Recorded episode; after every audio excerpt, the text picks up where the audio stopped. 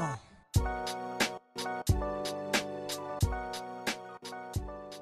So, like, one of my favorite things to do when I'm, like, kind of close to the end of work is to, like, put a game on. It's kind of why I built my man cave, to have, like, three T Vs on the wall, you know? Um, and I just forgot how fucking shitty August can be sometimes. Don't get me wrong, I love baseball, but, like, it's the only thing on. And I think what makes August worse than July, nine times out of ten, is... like, in July, you're kind of past, like, the, the N B A season's over, and you're kind of, like, but golf still is kind of around if you're a golf fan, which I know you're not, but it doesn't matter. Um, and, yeah, you still have golf kind of around. Um, but, like, baseball, you're kind of in baseball mode, and, like, those are when, like, the games really kind of start to matter, so you, like, you want to watch every game really closely to see how your team's gonna, like, kind of push to the playoffs. When August comes around, it's like football ramps up, and it feels like football is priority now, which it is. Like, I had a fantasy football draft last night. That, like, that's all I'm thinking about, and I'm super excited for the football season. And, like, you, like, you're on Twitter all day, you're reading, like, football stuff, you're talking, texting your friends football shit all day, and then you get home, and all you can watch is just, like, regular season baseball. It's just a bummer. Like, the just the the the like the ghost time of year for sports when all you have is regular season baseball. And uh, I just, God, I just want football to start already so we can have something else to watch on weekdays. College football, two weeks away. You're telling me you don't want to watch Angels Tigers? No. And today it's even worse, Julio, because we had a day game. So now I have absolutely nothing to watch tonight. It sucks. So... we've, and Whitney and I realize um, we aren't good at watching T V shows together. Mm.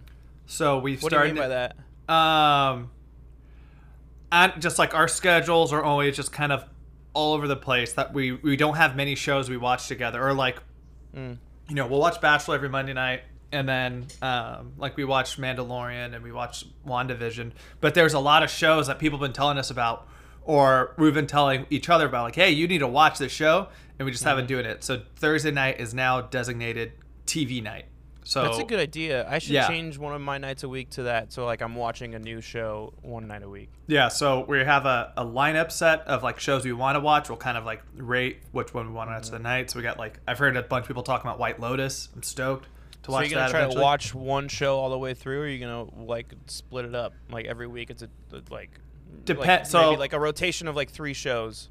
Um, it depends because it's like if it's like kind of a limited series, we'll, we'll start we'll start yeah. the show, and then if we want to just keep watching it, we just keep watching it whenever we want. But yeah. every Thursday is like permitted we're going to watch a show. So something like I've never seen Avatar: The Last Airbender, and she's always like told me about it, but I, I know it's hella long. So it's like Don't that's watch a com- the movie. The movie's trash. Oh, of course not. Never, never watch it. But yeah, I. I But my two shows I'm so excited to eventually show her on that list. Ted Lasso, mm-hmm. obviously, new episode tonight. Yeah. And Succession.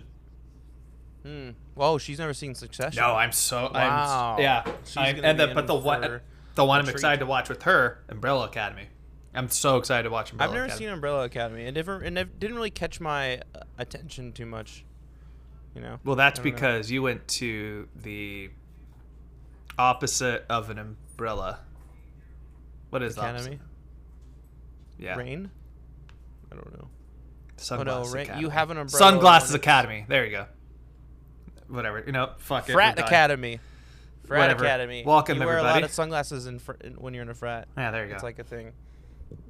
Yeah, welcome to Town Tailgate. Uh, that's Julio. I'm Chris. Uh, this is our podcast where we talk about Oakland A's baseball. We are members of the Around the Diamond podcast network. Check out their stuff at Around the Diamond. On Twitter, we are at Town Tailgate on Twitter. Um, rough week this week, Julio. We're gonna get into that um, in the second half of the episode. Um, but uh, before we jump into the big three, is there any news that we need to announce? I don't know why I just totally blanked on that. Um, one. Oh, Julio, you and you and Jason did a uh, a green room today. Yeah, that was awesome. So okay. shout out to our, our good buddy Jason Burke over at Locked On A's. He started, I had, uh, I'm heading out of town for the weekend, and uh, I was packing some stuff up, getting things together, and they were on Green Room. I'm like, yeah, screw it, I'll join. So I tried with him. Uh, I didn't catch his name, but there's an A's fan that he's friends with that was all the way from Australia talking to there. Oh, wow. So that was awesome. Uh, we also had the host of Locked On Yankees, so it's really cool hearing that perspective. Uh, but yeah, Jason, if you're listening, man, loved it. I'll be jumping on when I can. But another special shout out to good friend of the show. I think he listens to almost every show since like the beginning. Eric mm-hmm. Taylor, shout out to Antioch, uh, hooked me up with this awesome. Damn it, I, my hand positioning's off. That's actually pretty good hand positioning right there. Okay, there we go. Uh, it's a cool pennant. It's, yeah, it's an old school A's pennant. It's the nineteen seventy-two nineteen seventy-three World Champion Swinging A's. So appreciate it. Good luck on nice. that one. Uh, and uh, yeah, follow us on Twitter and our and subscribe to where you get your pods. I think that's the only major news we have. Yeah, and we're gonna try and we want we've been trying to do more green rooms and like maybe some we'll try and like collaborate some YouTube lives or something like that. As long as it's not the movie Green Room, totally fine. Yes, yes. We're, we don't want to get in those green rooms. No Matt Damon, no Matt Damon. Um, um, yeah, yeah. So we'll try and collaborate some more of those so you guys can listen to live pods and live reactions and stuff like that. I think we're thinking of this different movie. Oh, what's the one with Matt Damon, the Paul Greengrass movie that wasn't that great? Oh, that's um, Green Zone. Green Zone. Green, Green Zone. Room is with Patrick Stewart and then uh, Ansel Elgort.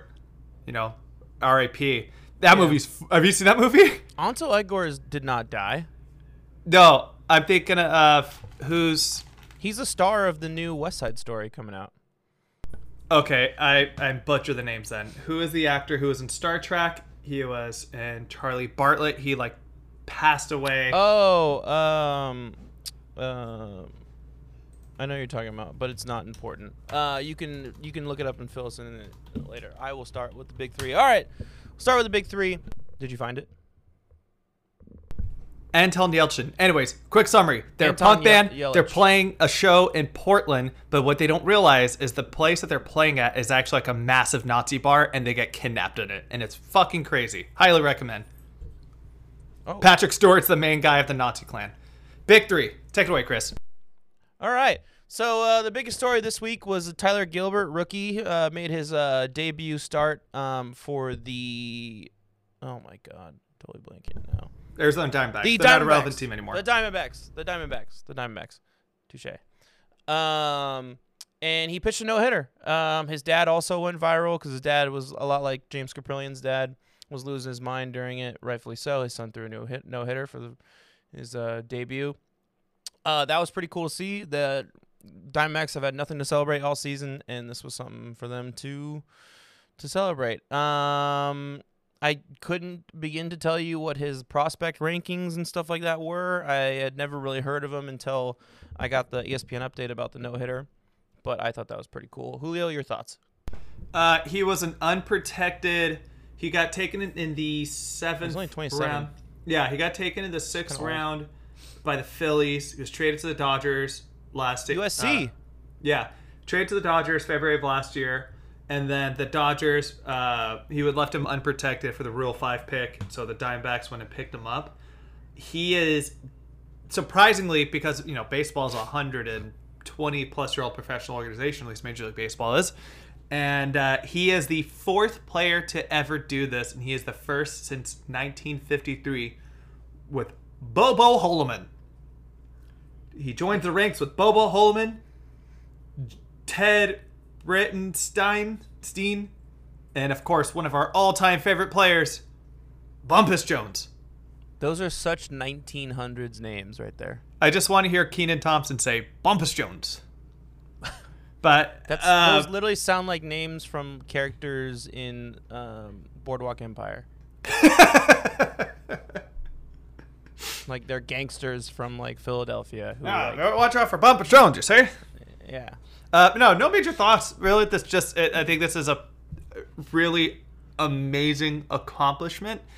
Um, the odds are we're not going to ever see this again in our lifetime. So uh, glad yeah. that if you were able I to mean, catch no, the talent. No one, no one saw it in many lifetimes, apparently.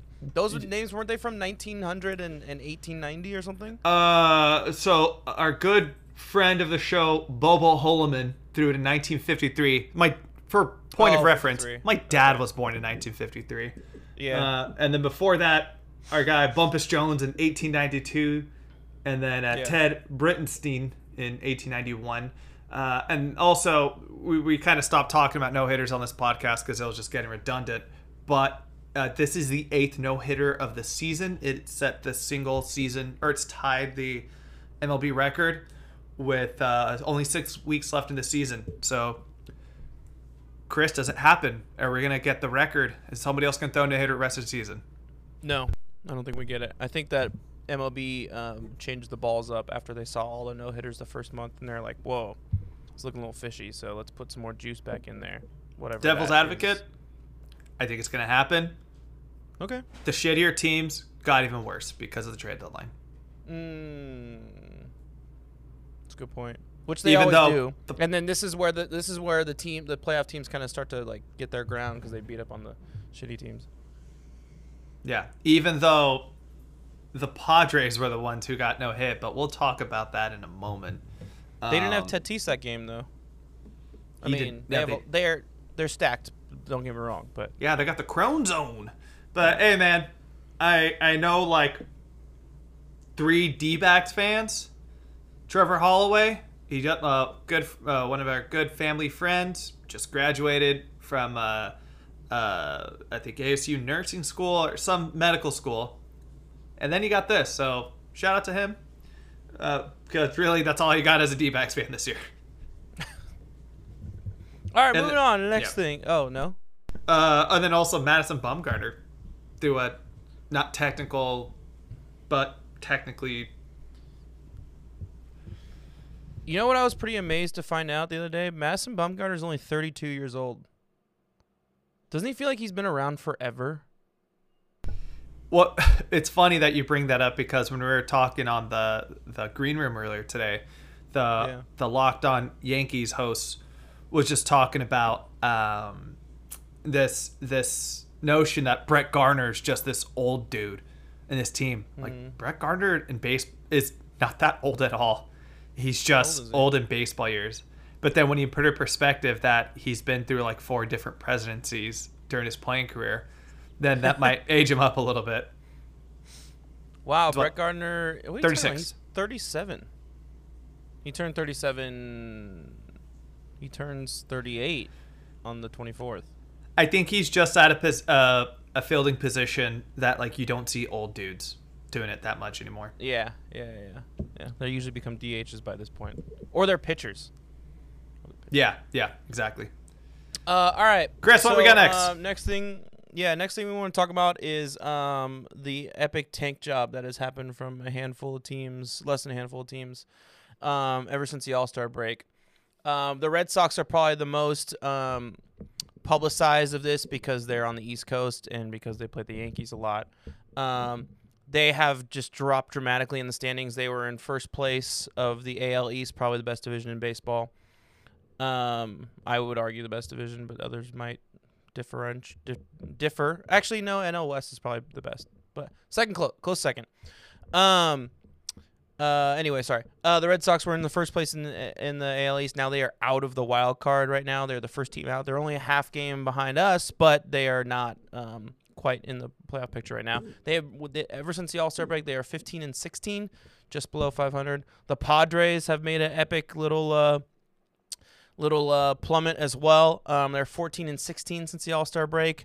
You could argue uh, part of that is because of the injury to their best player, Fernando Tatis, as they've also had a few other injuries, including to their starting rotation. Yu Darvish got hurt, but they also uh, that's which is why they signed uh, Jake Arrieta um, recently. Uh, and then the Mets, which we are going to get into this a little bit more detail because their owner had something to say about it. But the Mets are fourteen and twenty. So they the reason why they're fourteen and twenty and not around like fourteen and sixteen, fourteen and fifteen like the other teams is because they had a COVID outbreak just before the All-Star break. So they had to play a, a bunch of doubleheaders um, in the month of July um, to make in beginning August to make up for that. So they played a few more, a few more games since the All-Star break. Um, they are doing terribly. Their offense is just a joke. Um, I don't know, Julio, where do you want to do? Should we just start with the, with what Steve Cohen tweeted? Yeah, it's, it's just, outrageous what he said. I'm gonna I'm pulling it up right now, but um, if you don't, if you're not aware, like a, he sounded like a disgruntled fan. Yeah, which let's paint that picture. I think that's a big part of his his thing. Uh, but uh, yeah. a lot of talk's been going around. Well, first off, Steve Cohen. Quick summary: he became the new con- man, the new owner of the Mets this year, and he's all in. He's a big Mets fan beforehand. He's made the mo- big moves, the big splashes. You got Francisco Lindor. They were in the hunt for Trevor Bauer, which kind of yeah. looks great in retrospect. Anyways, uh, very vocal, to say the least. He tweeted out on August eighteenth, "It's hard to understand how professional hitters can be this unproductive. The best teams have the most disciplined approach. The slugging and O P S numbers don't lie." He's just upset that his offense is just is terrible, and he's bitching about it. And he's, I don't know, he's kind of throwing his, his players under the bus, which is kind of the the most um, crazy thing about it. Like, I don't know, it's one thing to uh, to be upset in private about it, or to to um, display that to your your players, you know, in the clubhouse, but to just like, you know, go out there in public and do it. I don't know, it's different. I. I don't think there's anything too wrong with what he's doing. These guys get paid to be good baseball players. He spent a lot of money doing it. They, I think it's our job as fans to hold these people accountable, to make them good at their jobs. Like, if I'm bad at my job, I don't get to do it anymore, you know? So I think there is a level of, like, there, you know, he does, I think there is some, for lack of a better word, like, you know, it's fine that he, he it not, it's not fine, but you know, there is some like level of acceptance to what he's doing. But like, I don't know, you do own the team. So like, I don't know, you're just kind of airing out your dirty laundry to everybody. It's very uh, Steinbrennerian, for the lack of better words. And that's what a lot of people were saying on like, I, I was watching the Chris Rose show on uh, John Boy, and him and Trevor Plouffe were talking about, and they were just like, dude, imagine if John, if George Steinbrenner had Twitter in the seventies. Like, you don't even know, like, all the oh, shit yeah. that he used to say about his team back then mm-hmm. in the press, how many times he hired and fired Billy Martin, all this stuff. Like, mm-hmm. it, it like it was just the absolute shit show. So who knows? Maybe this thing is going to turn around. It doesn't look like it's going to turn around, though. Uh, it, the news are, came out that Jacob DeGrom is more than likely going to be shut down for the rest of the season. The... The biggest problems with the Mets is still the same problem that they've had for the last two, three years, which is their rotation's been really well. Taiwan Walker has been killing it over there. Marcus Stroman has been had a pretty solid year over there as well. It's just their offensive guys cannot be consistent. Pete Alonso's bat, he's got the big power, still going there. Excuse me. Dwight Smith Junior had a really good year last year, and there was a lot of high expectations on him to kind of break out and kind of be one of the main guys on offense. Didn't happen. Michael Conforto has had a huge disappointing year. I know you're a big Jeff McNeil fan, and he hasn't been that hot. So what did they do to address all this O P like um, like O P S and slugging issues? They traded for Javi Baez, who is known for just being all or nothing offensive player, where it's like, you know, he's either gonna strike out three times in a game, or he's gonna get you three home runs in a game. There's no other way. So that it's like, look, that's on you for making those moves at the end of the day. But it's also kind of funny that the Mets are just kind of spiraling. And um, we hear how much Yankee fans hate Met fans, and I understand why, kind of, now at this point. And yeah. It's pretty funny. Uh, but the Padres is astonishing what's happening right now. Can, can I just touch on the Mets real yeah, quick yeah, go for, before go for you it. move on? I just want to give some stats. So... They're currently exactly five hundred. They're sixteen sixty. They're four and a half games out of the N L East. Um, and in first place is um, the Braves, who are on an upward trend. They've won six straight, nine of the last ten. They have a plus eighty-six run differential. The Mets have a minus twenty-four run differential. And then let's see where they're at in the wild card real quick. In the wild card, they are... I mean, they're not. They're less in the hunt in the wild card than they are in their, their division. They're five and a half games out. Um, yeah, and Cincinnati's making a good run at San Diego right now for that second wild card spot. So, yeah, I don't. I mean, if they're shutting down DeGrom I think that's pretty much it. All right, Padres, moving on.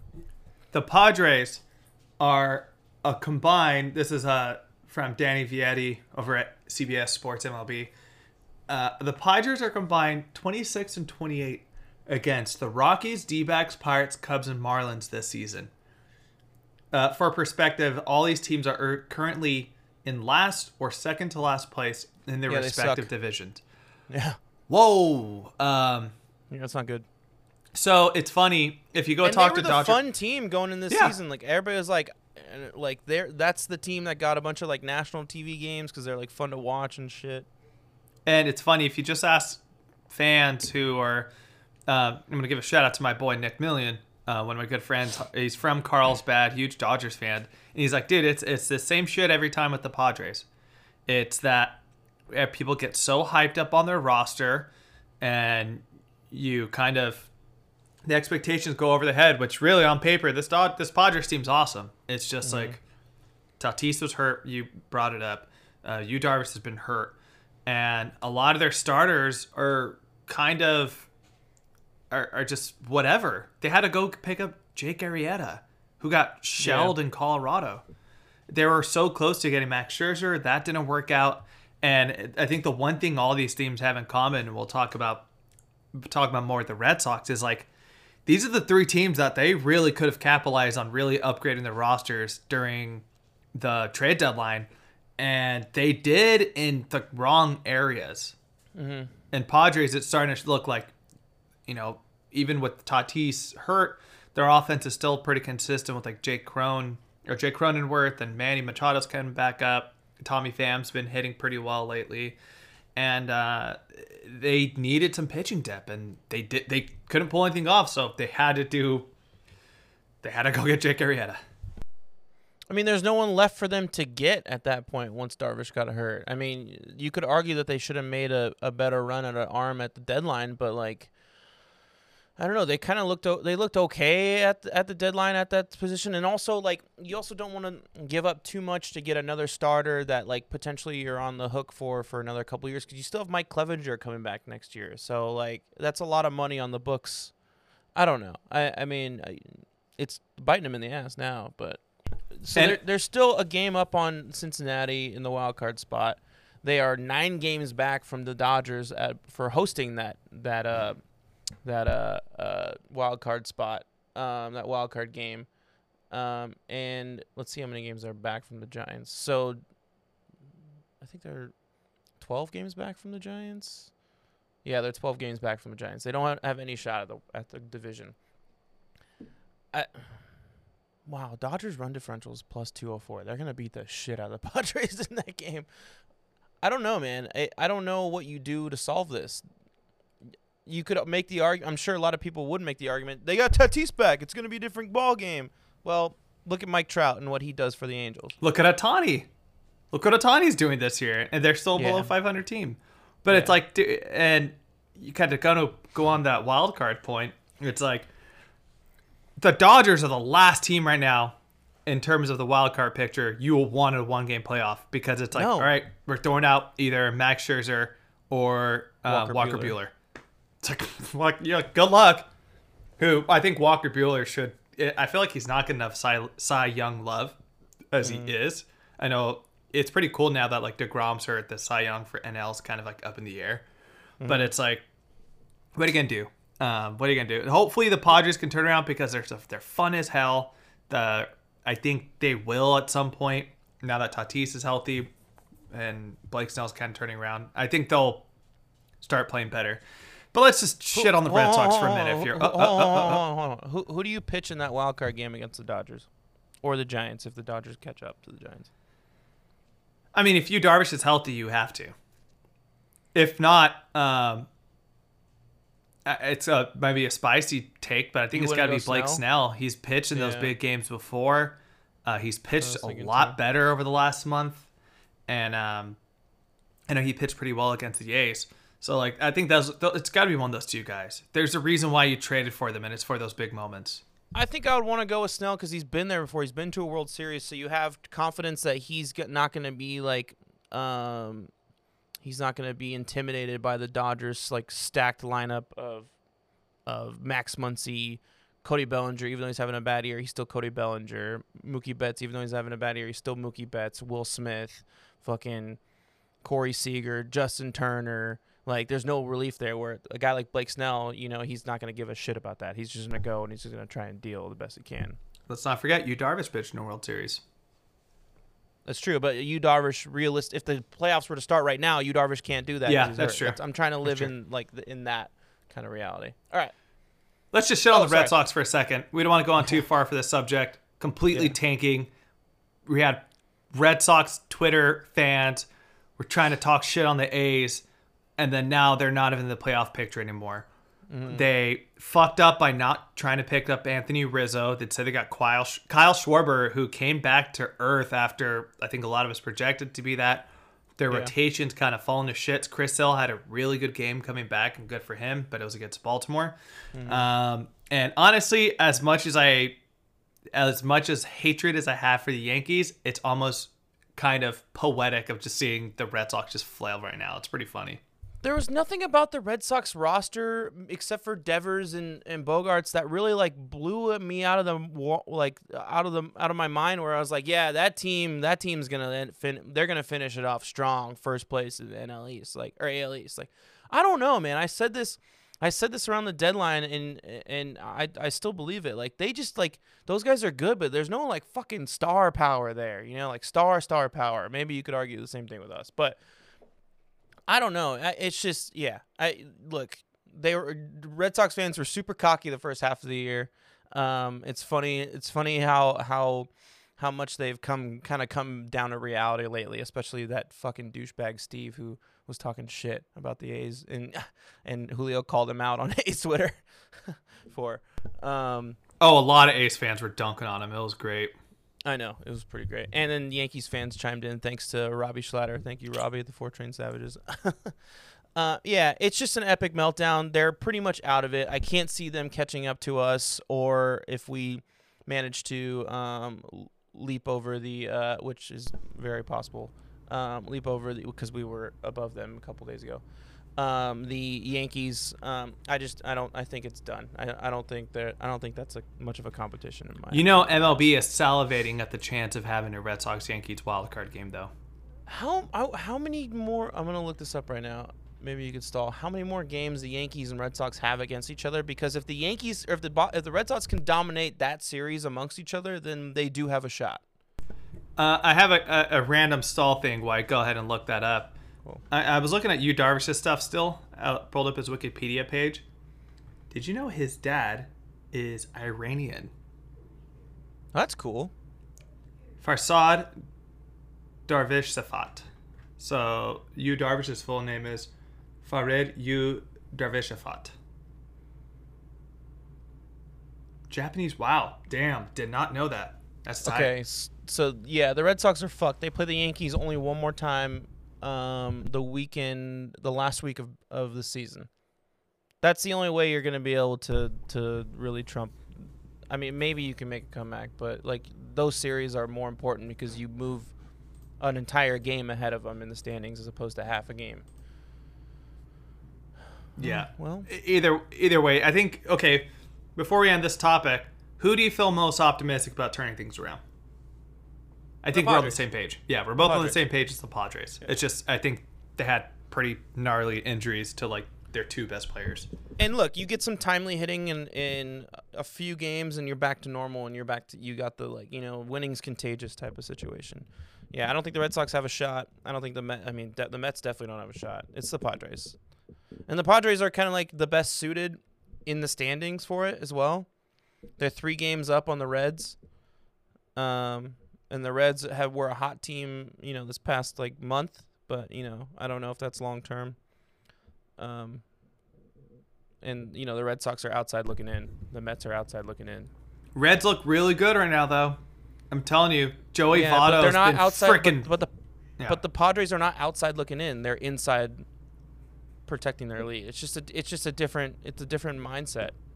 Yeah, but you're dude. right. They, they they they have been. The Reds have been looking very good, actually. Castellanos healthy again. Joey Votto's been raking. Joey India yeah. is looking like the rookie of the year. Um, yeah, so it's going to be really exciting to watch that chase. Last but not least, Fill the Dreams game was the biggest regular season drawing ratings-wise since two thousand five. Now, there's speculation already that we have, uh, or they're going to do it again next year, supposedly. And they've already announced be, they're going to do it. Is it is it official? I know it hasn't. I don't know if M L B has actually said it yet, but um, the rumors are M L B announced they will be doing it, but they haven't announced who it was yet. And the speculation yeah. is going to be Reds Cubs, because of course. Um, it's great that people are watching it. I think that's fantastic. Did you enjoy it, Julio? No, I think it was cool. It was cheesy. Like, don't get me wrong, but I know. I think it was cool. I think it was pretty badass just watching the balls getting lost in the cornfields. Why did they have Kevin Costner walk around the field aimlessly for five minutes? It I, Look, I, I get the slow buildup and drama, so then just have him walk super slow to, like, shallow center field. Don't have him walk aimlessly around the field. He doesn't do that in the movie. That was really weird. I think I, we sh he gave like the whole. I will say the little speech when he gives a little speech and the players come out of the grass. That was really cool. But I'm gonna kind of when the players came out of the grass, that was fucking dope. That was tight. That was real, like chills. All right, I get it. I like that's. Built. I will say though, um, I did listen to the Molly Knight interview on Lebatard the other day, mm-hmm. and they asked her about it, and her and Jessica Smaltana kind of had the same point, which was like, they're gonna burn this thing down. Like, what was going to be like this kind of unique thing and really special, M L B is gonna ruin it. And like, I have a feeling that's what's gonna happen over the next five years if you're just gonna keep doing it year after year, and you're just gonna keep. All right, this week we're this year we're having the uh, Brewers and Royals. It's like, I don't care. Like, by that point, it's like you're kind of losing your audience. But also at the same time, I don't think this there's is anything. I don't think there's anything wrong with doing it once, like one game a, a year. I, I think if they are to do the whole celebration and do this like overdone opening every single time, then yeah, you're gonna outdo it. But like, why not? Like, that sounds like a. If I'm a player, that sounds like a dream come true to be able to play in this game at on this field. So like, why wouldn't you just at least have a game there every single year? You don't have to do all of the like theatricals. Just do. Just do a game there. Like, we saw the theatricals for the first time. That was fucking sick. Now just like, let's just have a game there every year. Just like we do, just like we have a game in London for the N F L every year.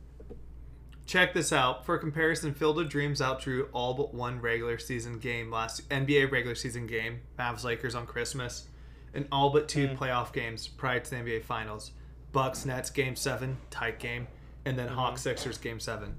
But there were still outdrone or outdrew by the fucking Hall of Fame game? Who was watching that? Who was watching? N F L fans are crazy, Cow Julio. Oh, God. Anyways, especially I think like it, but also hold on. The Cowboys were in the Hall of Fame game. That's and Steelers. Why. They're stupid and ass Steelers. Towels. Two of the biggest fan bases in Makes the N F L. Sense.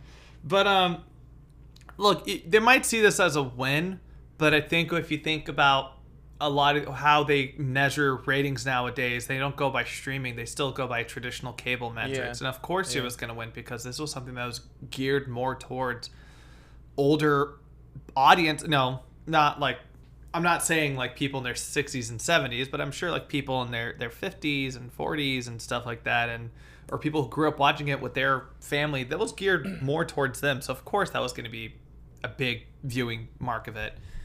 But, um, I, I hope it just leads to more creativity of what they're going to be doing with this. I know I suggested like a Sandlot game. That'll probably yeah, never that'd be happen. Cool. But like, that'd be cool. Or um, I re remember when they had like the first game in Puerto Rico a few years mm-hmm. back, and like uh, President Obama attended. Like, that was awesome.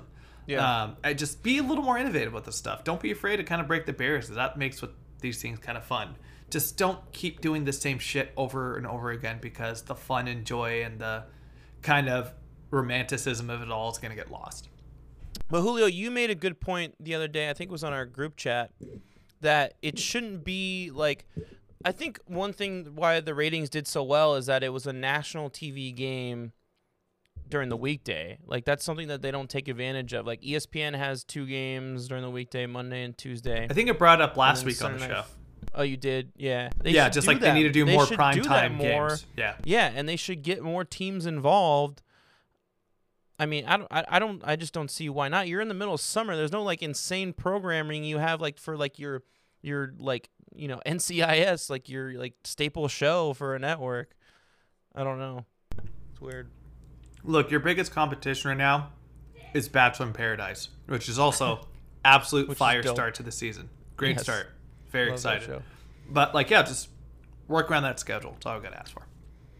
Um, all right, so uh, we're going to take a quick break now. Um, weird, um, different uh, format this week because our A's News ties into our main segment, so we're going to do all that in one big segment. Um, so stick around, at which you guys can always probably already guess what it is. But uh, stick around, and we'll be right back. Uh.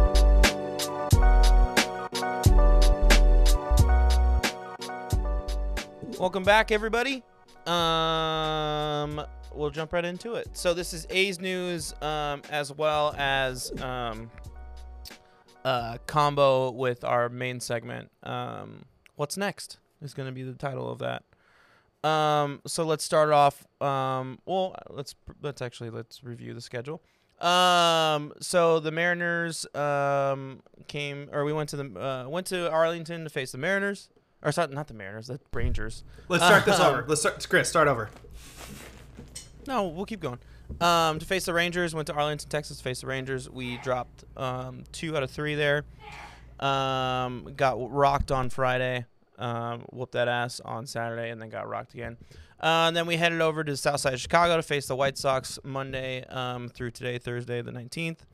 Um, more or less. Had some good hitting uh, the first two games, but just could not bring runners home. There was multiple attempts to do that, and we just couldn't get it done. Um, and then on the eighteenth, um, we trotted out our amazing um, ace, um, Chris Bassitt. Um, in what inning was it that it happened? Third? It happened in the first. First? Was it the first? Yeah, yeah. The, the first is first and third, or first and second, and had base load or something like that. Gotcha.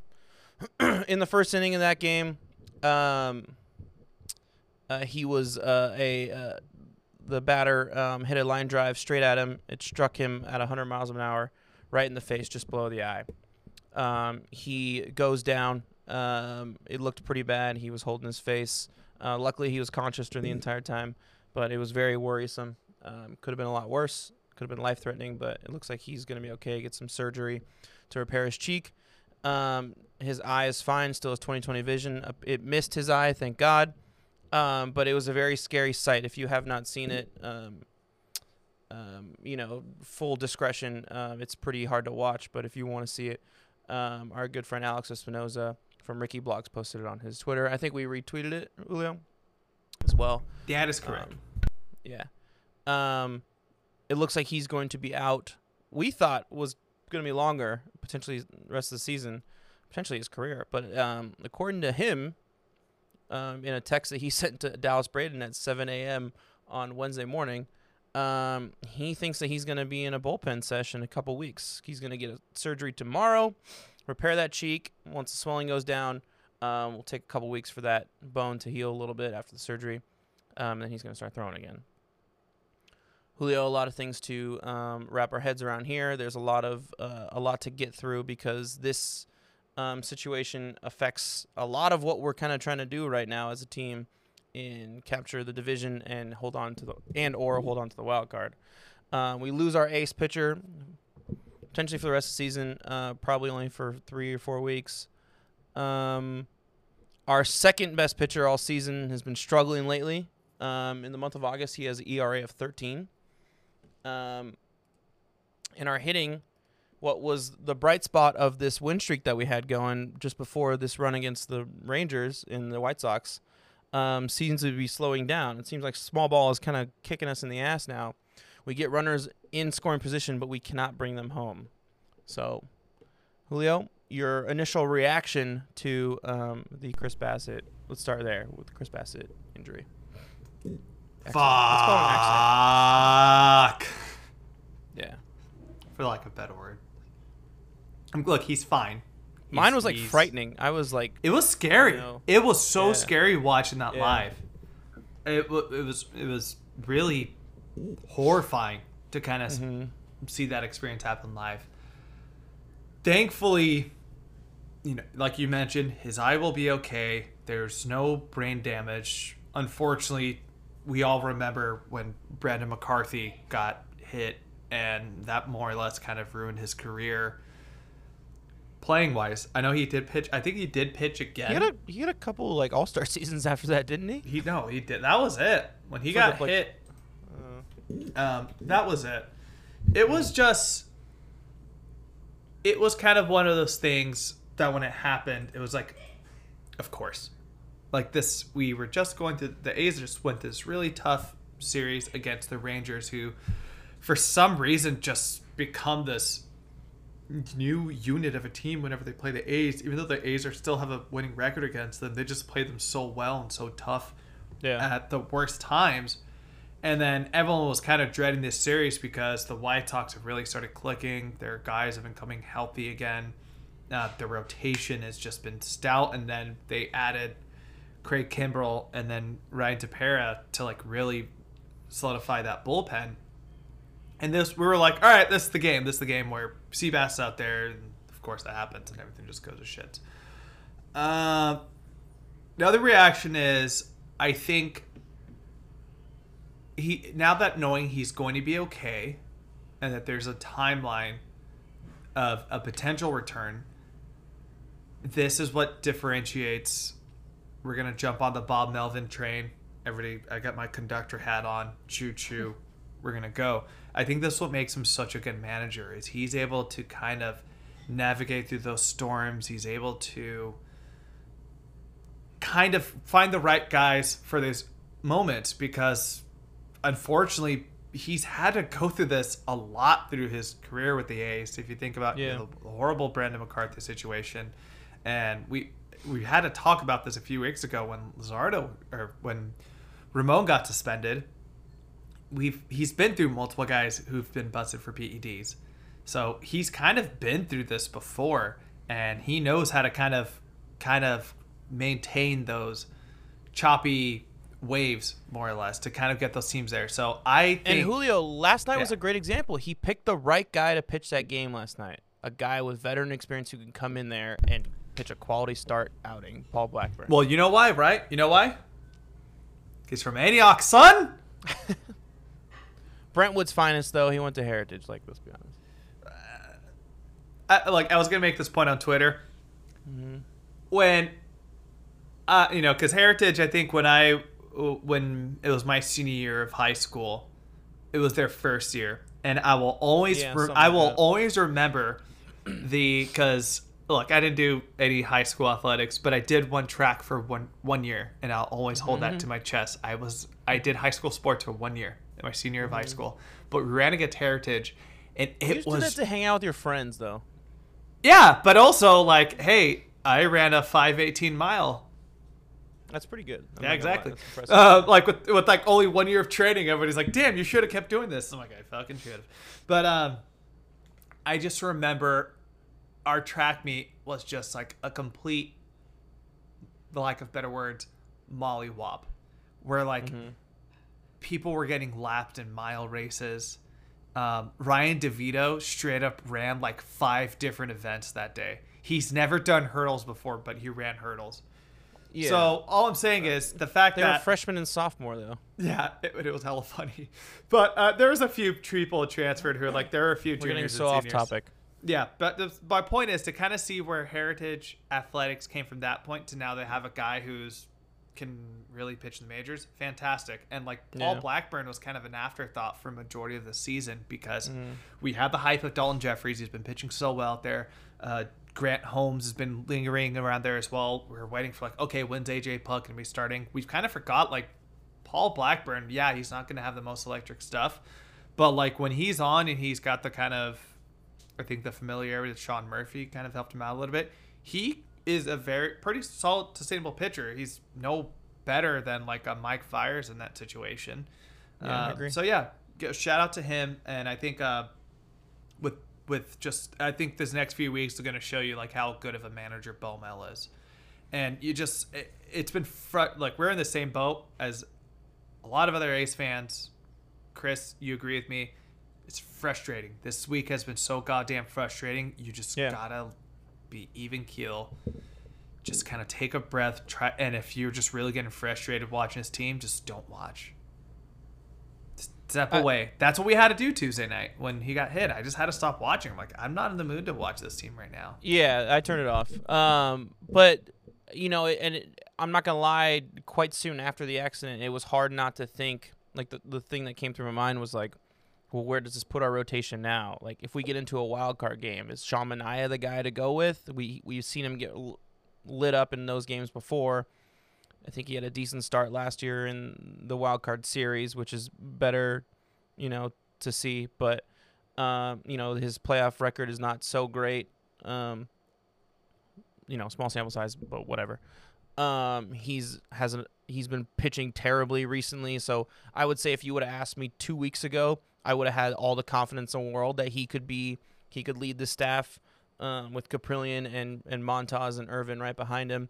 But like now, it just, it's super concerning. And we have some big series coming up that we need to win in order to get catch some ground from the Astros. We're only two and a half games behind the Astros, and the Astros have not been playing the best baseball they've been playing all season as of late. So right now, let's see what the Astros are at.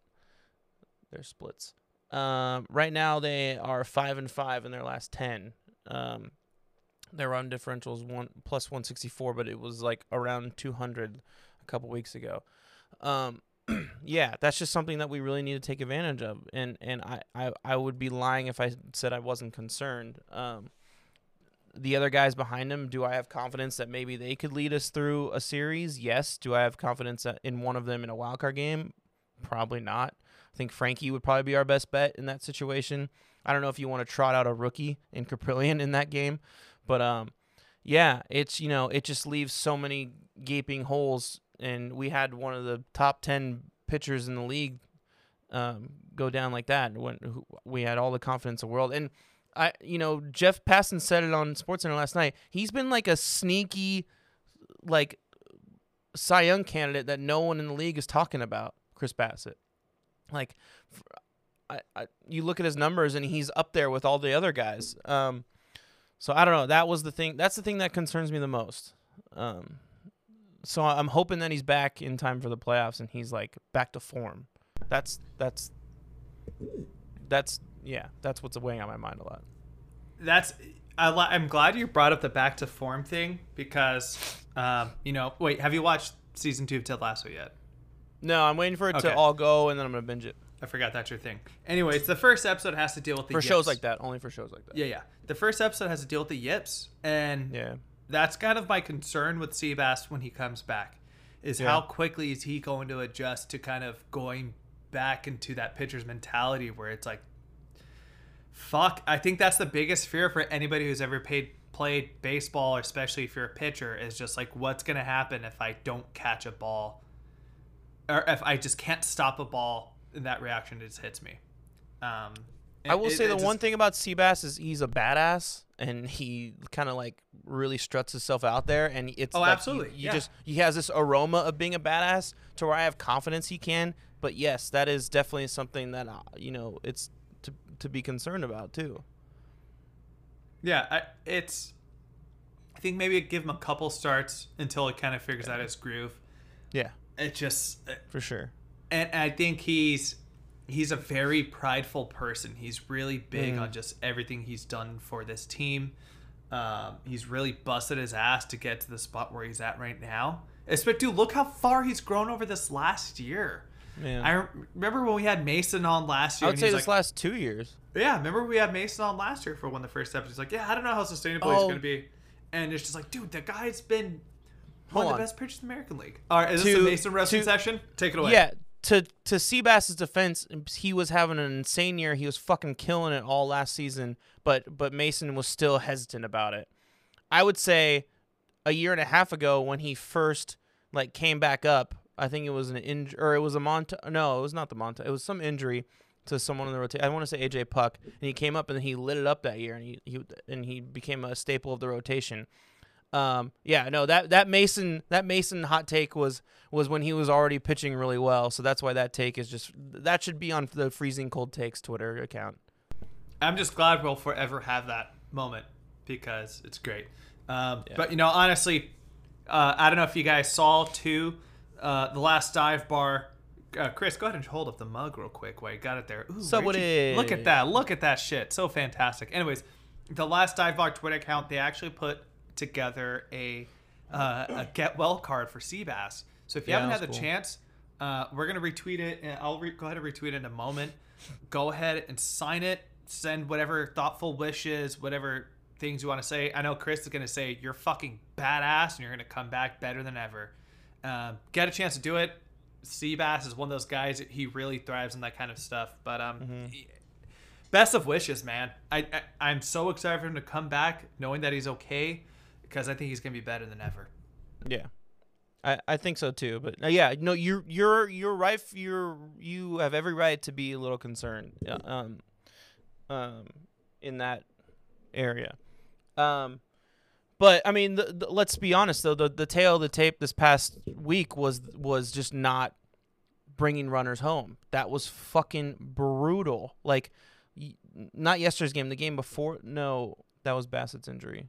The national T V game, E S P N on Monday, they had runners. They had runners on second and third, or just on third, like it for three straight innings, with ze- with one or zero outs, and they could not bring a guy home. They would ground out, or they would strike out two, or something like that. It just it drove me insane. It's like, well, I thought we solved this problem. I thought we were I thought we figured this out, and now we're back to where we were before the deadline. Like, this is not gonna win us a championship. Like, what the fuck is going on?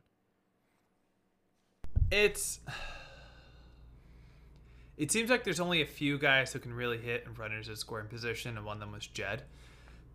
It's starting to get to the point of frustration that it's like, I don't know if this is the look. I'm an I'm a big anti Darren Bush guy, you know that. Mm-hmm. Something is telling we me we both are. Yeah, we both are, and something is telling me that the preparation that these guys are getting when you're going into matchups, it just isn't working. Yeah, and absolutely. We told that I retweeted the stat earlier today that it was something like the A's hit like uh, their five last home runs were all solo home runs. I'm gonna pull up the exact number. Well, um, Olsen had a two-run home. Three, no, but Olsen was the one that broke it. Yesterday. He oh, okay. Olsen was the one that broke it today. Oh, the A's yeah, last fourteen home runs have been solo home runs. That's insane. And it wasn't until today where Olsen hit that two-run home run. And that's just not sustainable. And this has just been a problem for the last three years, last four, well, since twenty eighteen, when they've kind of got this new run of good teams. Yeah. I don't know what else you can say about that issue. We've been hampering all this since day one of starting this podcast. It is like, look, we're not expecting you to drive in five runs every time the bases are loaded. We're not expecting you to, to, you know, a grand slam every at bat. Just make it competitive, and it still seems like that's their cons- they're not doing it consistently, and until they can't do that consistently, like, this isn't a championship team. I I am a full believer that I think with this roster they have now, the way the bullpen's been pitching, the way they the starters have been throughout the season, this is a team that I think could legitimately win a World Series. I, mm-hmm. I, I will stand by that point, and I will fight anybody for it. But it's like the little things like that where you still can't show any signs of consistency is that is just a major red flag that all these years they still haven't been able to figure that shit out. And it, it's it's just mind-boggling, man. Julio, I'll do I'll do you one better. Like like we're not expecting you to to score like five runs every inning, but you have three innings with three chances in a row to get it right. And you can't do get one of them right. That's where I have the problem. Look, stranding runners, it happens. Like, nobody's perfect. You can't hit fucking one thousand in a season. So every once in a while, you're going to have those bad innings where you have a runner on third and you have three strikeouts in a row or whatever. But three fucking innings in a row, you have these opportunities and you can't do it. Like, and I get this was Lance Lynn too, but like Lance Lynn looked very vulnerable that game. very vulnerable. I think it was proof when we got runners on third and second for three innings in a row. It, uh, it just, it, you know, honestly, part of it too, Julio, it's probably the roles are all fucked up now with, with the with the Ramon suspension. Like, they can't find someone consistent to bat second because, I mean, Lowry's kind of, they've been putting Lowry at third because he's been batting so well and, you know, doing it with runners on base. Um, You know, they're kind of moving Harrison and Kemp all over the field, which is kind of weird. I get it. They're utility players, but that's kind of weird. Mitch Moreland is not consistent at the five hole. They, they're having a hard time kind of like filling up that middle of the order. Like, the roles are just all over the place, and they keep trying to search for them, and the guys aren't stepping up. Straight up, I think Yan Gomes should be playing majority of games. I would rather you have think, Yan, Yan Gomes. You think he should be been... like the, the full D H now? Um... Not the full D H, because I think another red flag that's kind of been drawn up lately is just seeing, like, Jed's fielding has is really starting to show, like, unfortunately, his his body's catching up with him out there. Yeah. But, yeah, Yan Gomes is just, every at-bat is at least productive. He's just mm-hmm. so productive out there, every single bat. So maybe if he's not going to be the full-time D H, and I think the team really does benefit from having him behind the plate as well, and it's it's shown so far. Um, but you're right though. It's like, it's weird. Even though like he does, he makes lost... the most of every at bat ever since he's yeah, been on the team. I absolutely, absolutely. Yeah. And he almost hit a home run yesterday. He was so close yeah. to kind of hitting it out yesterday. It just kind of died out in the outfield. But uh, you brought up a really good point of they're still trying to figure out this lineup post Ramon. Even though as soon as he got suspended, they went on a seven game, excuse me, a seven game win streak. And it, it's weird that they've never figured out how much. So how much of a point do you think this kind of sludge of games has to deal with? Just this is what ten games in a row, and all ten were on the road. I think because that's a big. Me, I think that's a big part of it. I think that's a big part of it. But but but also, I think that Bob Melvin's trying to get. He's all. He's almost over managing. He's trying to get too cute with the lineup and too cute with the positions. Like you see, you see a lineup and you see. Um, a defense that's working, like, why don't you just stick with that and just ride that? Where he's like trying to give too many, giving everybody a day off. He's, you know, Kenson, Kemp's in left field, and then he we're moving him over second, and then, you know, he's gonna fucking play center field, and then, you know, Josh Harrison's playing all over the fucking field, and, you know, Mitch Moreland has a day off, and Yan Gomes is DHing. It's just like, stop, just stop getting too cute, and let's just go with what works. Um, sorry, what were you saying? Um. No, that that was kind of my last point with it. I think whenever we're ready to move on to the next segment, I think there's somebody who's really going to help solidify this lineup um, to really figure out where it's going to go next. So if, if you have any more lasting points, I think a big part of this, this my last point with this whole thing is like ten games on the road, back to back. You're going from... Uh, Cleveland to Texas to yeah. Chicago. Look, man, Chris, you travel for work. That shit's exhausting. I couldn't oh, yeah. imagine how much how exhausted moving you feel all over just, those time zones, man. Yeah. yeah. So imagine just having to play every single day since then. And there's probably some guys like shit. Have you seen Matt Olson get a day off this whole time? No. That, that no. That's I mean that's that's you're only moving one hour, but that's three different time zones you went into. You went you went from from central to east to central. Like, that's insane.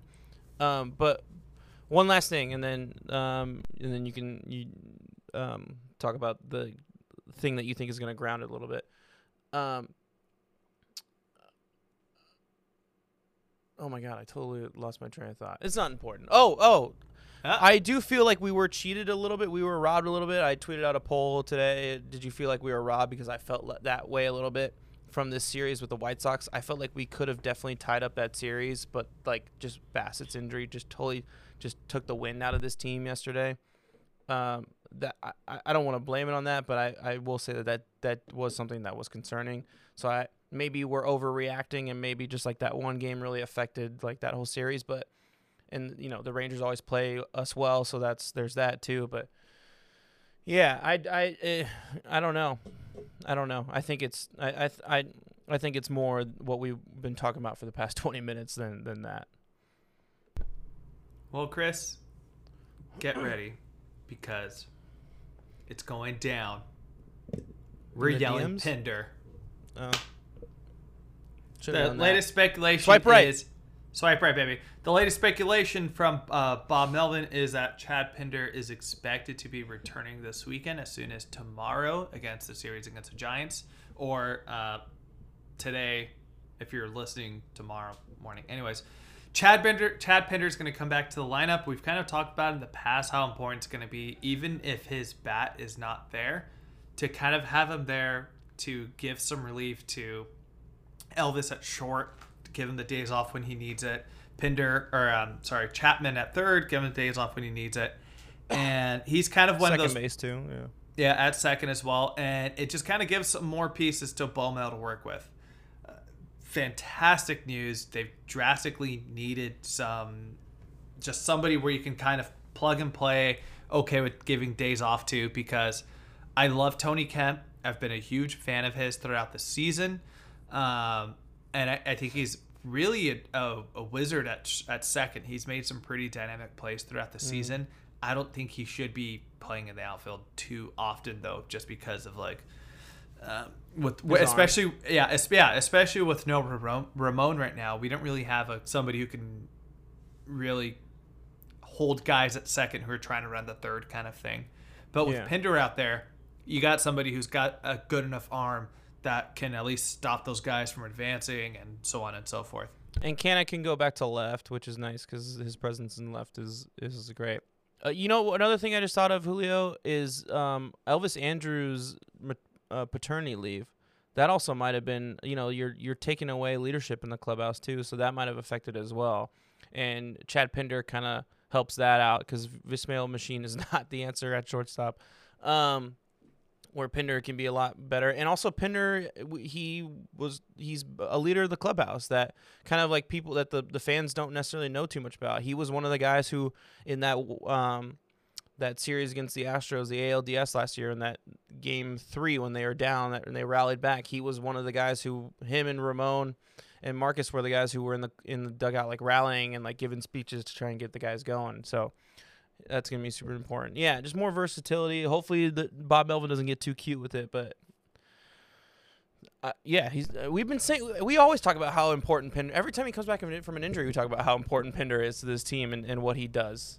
Yeah, and it's just it's sucked because he's been hurt so much this year. Yeah, yeah. And it, it's shown like when he's not there how important it, like this offense, this team really clicks when Pinder and Canna are out there, and you lose one yeah. of those guys, you kind of lose a part of that offense. Like when when Canna first came back from the I L when he was out like in the middle of July or before the All-Star break, it was showing like, oh shit, we need somebody who's going to kind of, even if he's not going to be hitting as hard as he is, somebody who's just going to be patient at the plate, taking pitches for every at bat. Mm-hmm. And with Pinder, it's just like somebody where you can throw him anywhere you want, and He'll, he's going to make the best out of those situations. He's got a really good arm. He's got a solid glove. So, and this isn't a better time to get him against the Giants. So yes. happy he's coming back. Um, do you think he's going to be potentially like the everyday left fielder going forward or right fielder going forward? Um, I don't know. I really like Josh Harrison and what he's been doing with his bat. So he's one of the guys who, like, he's been the guy on third base, like, the past, like, f- five games that's getting stranded there, you know? So, I don't know. I mean, I think you're right. I think we could use him at second, and maybe Jed can D H. Because whatever Mitch is doing, he's got to figure something out. Um, I would feel more comfortable with Jed at D H um, on his off days. Um, I'd like... Yeah. I'd like to see... Um, I, I'm gonna pull up this up if you want to stagger this up for a second. I'd like to see. I know we talk about the Dodgers a lot on here, but also mm. I'm super surrounded by Dodger talk, so that's kind of our thing. Because we live in Los Angeles, it's just yeah, exactly. How it is. Uh, I would love to see Baumel use Pinder the way that he uses, or that the way the Dodgers use Chris Taylor, and that. Oh, interesting. So here I'm gonna give you entering Tuesday. Chris Taylor's played forty-nine games at center field, thirty-nine mm-hmm. at second, twenty-two at short, ten in left, seven at third, and one That'd be in great. right field. Just give like, all these guys a li- like a little bit of rest, at least a couple innings of rest. Yeah, like, dude, Canada's been playing so much. Yeah.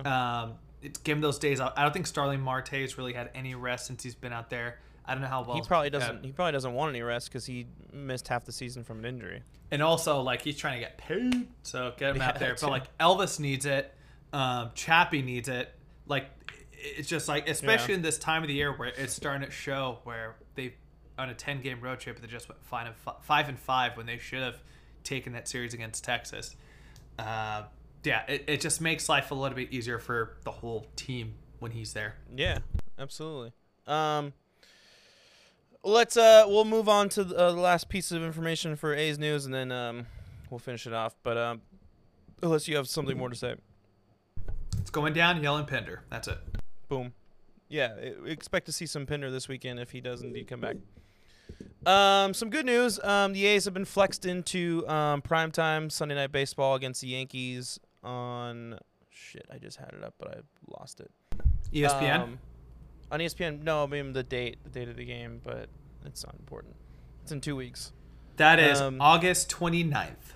August twenty-ninth. So Sunday Night Baseball um, will be um, at the Coliseum, as well as Baseball Tonight um, on location. So that'll be pretty cool. Um, you'll get to watch them play the Yankees, and that'll be a fun series. I didn't know that M L B had flex scheduling, but I looked it up, and apparently they do for the second half of the season. So that's also why we saw the A's on Monday Night Baseball this week. They got flexed into that game as well. So that'll be cool. All right, Julio. This upcoming schedule, we play the Giants this weekend, Friday through Sunday. Uh, one second. I have the pitching matchups right here. Alex Wood is facing off against um, James Kaprielian on Friday the twentieth. Saturday, it's going to be Kevin Gausman versus Shamania, uh, one p.m. start game for that. And uh, Webb will be facing off against, um, that's not Brandon Webb. I don't know why I was thinking to say that, but uh, Logan Webb. Matter. Logan Webb is facing off against Frankie Montas on Sunday, one p.m. start. So this is a big series going against the best team in baseball statistically. That is the standings. I don't know if I would say that they're the best team in baseball, but that's just my opinion. Um, and then after that, two-game series against Seattle, Monday and Tuesday, Wednesday off. Um, Julio, who's your player of the week, if you have one? Uh, I'm gonna go with somebody who uh, I think they've made the biggest. They've made a big impact in the pen. I'm gonna go with A J Puck. Oh, I think he's he's really starting to come into his own in this role. Uh, he only pitched and he three did innings. He did what? Uh, oh, it feels like. I thought it was more than three innings. It feels like more, but he's been doing what you what you want him to do is eat up innings. Yeah, eat innings. Since he came up. Um, and I think he's done a really solid job so far. He's only he, this last week he only pitched three innings. He gave up only one run. He walked one. He he had two Ks, and uh, throughout he's only pitched uh, seven innings total throughout the season, and he hasn't given up a run yet. So. Uh, I think we just got to show, like, hey, it's it's working so far. How long this is going to be sustainable because of his history, we'll see. Mm-hmm. But it, it is starting to click a little bit. So I'm hoping that's sustainable. I just want to give him his kudos while kudos is there. So A J Puck, that's my player of the week. Nice. I like that pick. Solid pick. Uh, mine's going to be Paul Blackburn because he stepped up big. Um, he got the call the day before. Um, to come in and, and step up and take this this pitching assignment. Um, they it kind of moved worked out for everybody's favor because then it pushed all the starters back so that our three best starters are pitching this weekend against the Giants. But he came up the day before, flew out to Chicago, pitched a hell of a game in place of um, the injured Chris Bassitt. Five innings, only five hits, three runs, three strikeouts. But he he didn't get any run support. And this was the game that I was talking about where they had very many opportunities of runners on base on third base, and they could not bring runners home. Let's see how many runners they stranded. Uh, runners left in scoring position. Uh, Josh Harrison three times, Mark Canha twice, Matt Chapman twice. So they stranded. Oh my God, they stranded seven runners in that game in scoring position. Um, but you did your job, buddy. So kudos to you. Um, I don't know how much we're gonna see of you this the rest of the season. Uh, they might bring up um, Dalton Jeffries, but you deserve a spot because you you did well. So you get you get my player of the week, Antioch, one of Antioch and Brentwood's finest. You can go and get a, a free burrito from Los Three Amigos restaurant whenever you would like, my friend. There you go. Family discount. All right, Julio. Last week's Essential Tailgate Tools of the Week. You picked Mark Canha. And uh, he was... Uh, he had a home run. That's cool. Yeah, I think for, that's he kind of... He was five for thirty-one with five strikeouts, so that sucks. Yeah, I, um, I think kind of a one thing we're seeing lately is his, his power has kind of regressed a little bit. Yeah. He's obviously he's still being patient at the plate. He's still got three walks. He got hit by a pitch because it wouldn't be a Mark Canha hit without getting hit by a pitch. But uh, yeah, it, it, hitting. I wonder wise, if he's been being more like a different hitting, like a different strategy because he's a leadoff hitter. Maybe, even though like I, fe I, I feel like I've seen him hit for bombs more, but you know. I don't know. Uh, mine was Elvis Andrews. That's true. That's a good point. Uh, mine was Elvis Andrews. He was on paternity leave for half the week, though, so not that, you know, three for nineteen. Um, still a base. That's cool. I don't know. I didn't know he. That, yeah. I didn't know that his wife was pregnant. So I, otherwise, I would. I'm just kidding. Um, yeah, I didn't get a full week out of him, but you know, it is what it is. We win some, we lose some. All right, Julio. Who's your essential tailgate tool of this week? Matt Chapman, I want to see if you're going to keep doing it, man. Um, I, I, it. you I know, I for sure well. thought one of us was going to pick Chappie because probably should have, but I just wanted to give Paul Blackburn his his. No, absolutely, credit. he he deserves the love he, he should get. I think yeah. he really was really solid in that start, but um, Chappie might be back, and I just want to kind of rewind. Knock on wood if you're with me. Knock on wood. This my rewind motion. To uh, when we did our, our State of the A's, he was your second half M V P. If he was really starting, if this team really wants to be competitive, he's got to start clicking. And he has to be yeah. really looking like at least uh, power wise, it's starting to come back. He's I think he's at nineteen home runs now. Um, it, it looks like it's starting to click again, and I think this coming week against a huge series, two huge series really against the Giants and the Mariners. Uh, this can be time for him to shine. So Chappie, let's bring it in home, baby. We have forty-five games left. Can he pull a two thousand ten Hideki Matsui and have an insane second half? That's what we're hoping for. Yes. Um, mine is going to be Sean Manaea because he needs to pitch well in this game on Saturday. Um, one, we need this win because I don't want to fucking hear from Giants fans. And two, we just need him to bounce back because he needs to lead the staff because he's the only real candidate who has the, at least right now, who has the um, makeup in terms of like all around just his pitching style and, and everything. Just just a complete pitcher. He's the only one in our rotation who has it. I think Kaprielian will have it, but he's young. Uh, he's the only one who has it now, so we need him to do that. So Sean Manaea is my essential tailgate tool of the week. Uh, we're not going to update the polls because I only did two polls this week, so we'll just, and one of them was today, so we'll just wrap those into next week and add them to next week's update in the polls. Sound good, Julio? Yes. All right, cool. um, that's going to do it for this week's Town Tailgate podcast. Thank you for listening. Don't forget to follow us on Twitter at Town Tailgate. Um, you can email us things if you want to, town tailgate podcast at gmail dot com. I don't know why you would, but you can. That's that's cool. Yeah, sure, um, why not?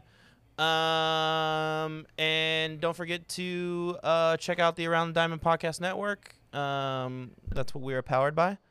Um, am I missing anything? I think that's oh, we gotta get a, we gotta give a shout out to Zion I real quick, man. Oh man. Okay. Quick. Yeah, I'm gonna take this one. Yeah, take it, man. Take it. It's all you. So when I was, you know, when I was a kid, you know. Obviously, I listened to hip-hop, but it was mostly mainstream stuff. My brother is a hip-hop head. My brother, Larry Madrigal, shout out. Uh, he's a hip-hop head, and when the hyphy movement came to the Bay Area, he got super into the hyphy movement. And so much that he kind of went down like a deep dive of finding out all these like underground rappers. Zion I was one of those guys. This was before Don't Lose Your Head came out. This was when like the Bay was like their big song. Which, if you know Zion I, if you know uh, the Hive Movement, you know what song I'm talking about. It's like, in the Bay. It's just talking about, like, things that we do in the Bay. Um, so Zion I is a, is a rap group uh, with Zumbi and Amp Live. Is the, Zumbi is the M C. Amp Live was the, was the producer and, um, and D J.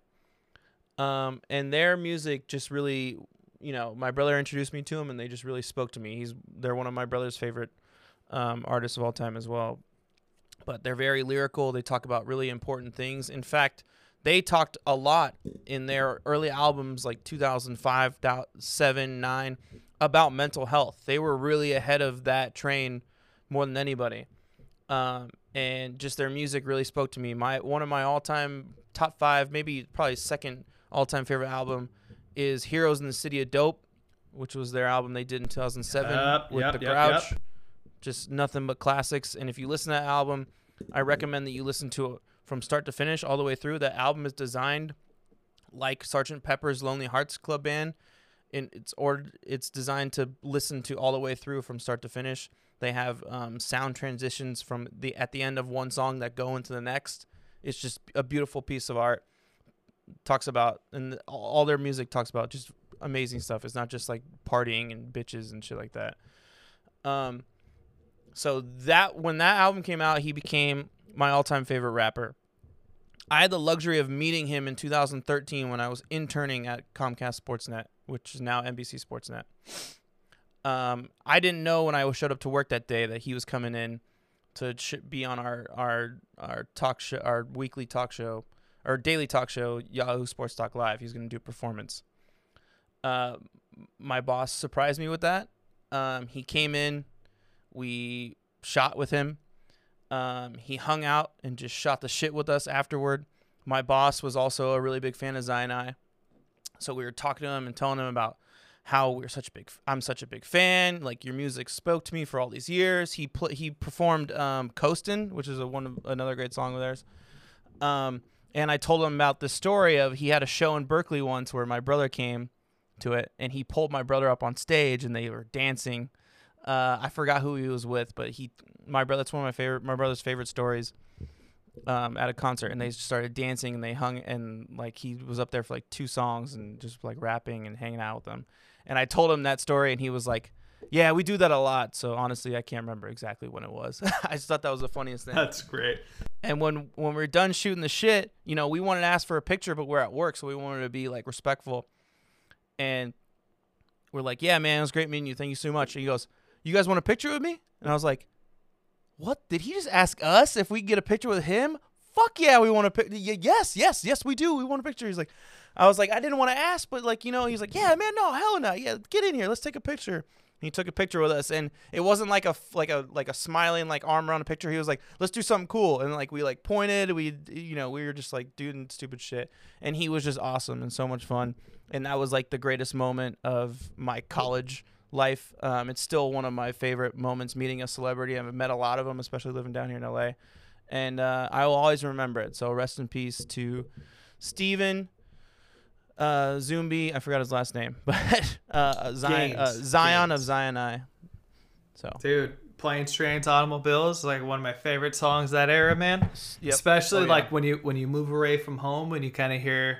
You hear the, the, the sound of BART trains going by. And we you, take you, planes, trains, automobiles, yeah, ride around the world to collect more squirrel. And when we get done, I miss my, miss home. my home. Oh, my God. Yeah, man. I could Just yeah.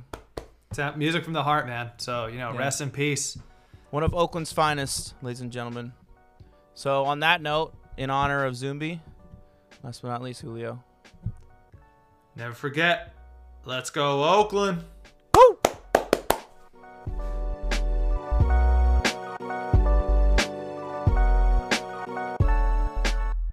Town Tailgate is an independently produced podcast. It is written and executive produced by this guy, Chris Madrigal, and my partner in crime, Julio Reynoso. It is sound mixed and edited by yours truly. Social media management and marketing is run by, once again, my partner, Julio Reynoso. And a special thanks and shout out to my brother, Larry Madrigal, for composing and producing our theme song, as well as graphic designing our album cover and artwork. Thank you so much for listening, everybody. Please tune in next week. Please subscribe. And last but not least, as we always say, let's go Oakland.